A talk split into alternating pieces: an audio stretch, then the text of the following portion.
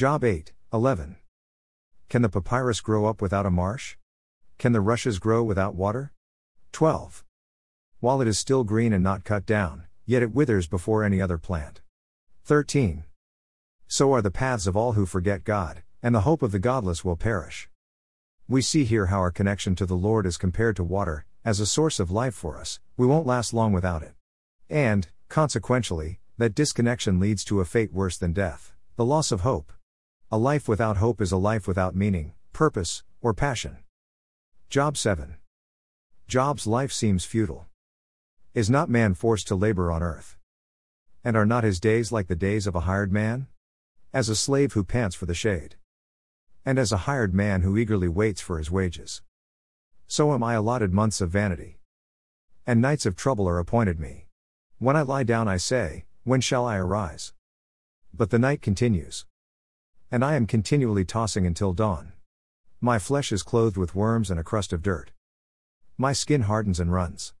My days are swifter than a weaver's shuttle. And come to an end without hope. Remember that my life is but breath. My eye will not again see good. The eye of him who sees me will behold me no longer. Your eyes will be on me, but I will not be. When a cloud vanishes, it is gone. So he who goes down to Sheol does not come up. He will not return again to his house. Nor will his place know him any more. Therefore I will not restrain my mouth. I will speak in the anguish of my spirit. I will complain in the bitterness of my soul. Am I the sea, or the sea monster? That you set a guard over me? If I say, My bed will comfort me, my couch will ease my complaint.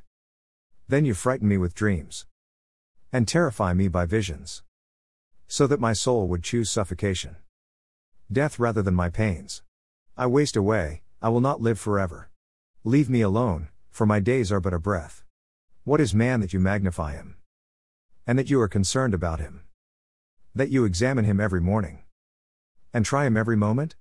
Will you never turn your gaze away from me? Nor let me alone until I swallow my spittle? Have I sinned? What have I done to you? O watcher of men? Why have you set me as your target? So that I am a burden to myself? Why then do you not pardon my transgression? And take away my iniquity? For now I will lie down in the dust. And you will seek me, but I will not be. Job 8.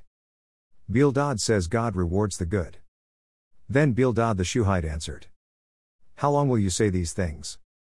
And the words of your mouth be a mighty wind? Does God pervert justice? Or does the Almighty pervert what is right? If your son sinned against him, then he delivered them into the power of their transgression. If you would seek God and implore the compassion of the Almighty, if you are pure and upright, Surely now he would rouse himself for you. And restore your righteous estate. Though your beginning was insignificant.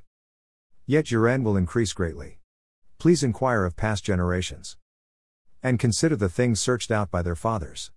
For we are only of yesterday and know nothing. Because our days on earth are as a shadow. Will they not teach you and tell you? And bring forth words from their minds? Can the papyrus grow up without a marsh? Can the rushes grow without water? while it is still green and not cut down. Yet it withers before any other plant. So are the paths of all who forget God. And the hope of the godless will perish. Whose confidence is fragile. And whose trust a spider's web. He trusts in his house, but it does not stand. He holds fast to it, but it does not endure. He thrives before the sun. And his shoots spread out over his garden. His roots wrap around a rock pile. He grasps a house of stones if he is removed from his place. Then it will deny him, saying, I never saw you. Behold, this is the joy of his way. And out of the dust others will spring. Lo, God will not reject a man of integrity. Nor will he support the evildoers. He will yet fill your mouth with laughter. And your lips with shouting. Those who hate you will be clothed with shame. And the tent of the wicked will be no longer. Job 9. Job says there is no arbitrator between God and man. Then Job answered, In truth, I know that this is so. But how can a man be in the right before God? If one wished to dispute with him, he could not answer him once in a thousand times. Wise in heart and mighty in strength.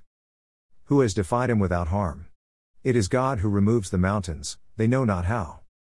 When he overturns them in his anger. Who shakes the earth out of its place? And its pillars tremble. Who commands the sun not to shine? And sets a seal upon the stars? Who alone stretches out the heavens? And tramples down the waves of the sea? Who makes the bear, Orion and the Pleiades? And the chambers of the south? Who does great things, unfathomable? And wondrous works without number? Were he to pass by me, I would not see him. Were he to move past me, I would not perceive him. Were he to snatch away, who could restrain him? Who could say to him, What are you doing? God will not turn back his anger. Beneath him crouch the helpers of Rahab. How then can I answer him? And choose my words before him? For though I were right, I could not answer. I would have to implore the mercy of my judge. If I called and he answered me, I could not believe that he was listening to my voice. For he bruises me with a tempest and multiplies my wounds without cause. He will not allow me to get my breath, but saturates me with bitterness. If it is a matter of power, behold, he is the strong one. And if it is a matter of justice, who can summon him? Though I am righteous, my mouth will condemn me. Though I am guiltless, he will declare me guilty. I am guiltless. I do not take notice of myself. I despise my life. It is all one, therefore I say. He destroys the guiltless and the wicked. If the scourge kills suddenly, he mocks the despair of the innocent. The earth is given into the hand of the wicked. He covers the faces of its judges. If it is not he, then who is it? Now my days are swifter than a runner. They flee away, they see no good. They slip by like reed boats. Like an eagle that swoops on its prey. Though I say, I will forget my complaint. I will leave off my sad countenance and be cheerful. I am afraid of all my pains. I know that you will not acquit me. I am accounted wicked. Why then should I toil in vain?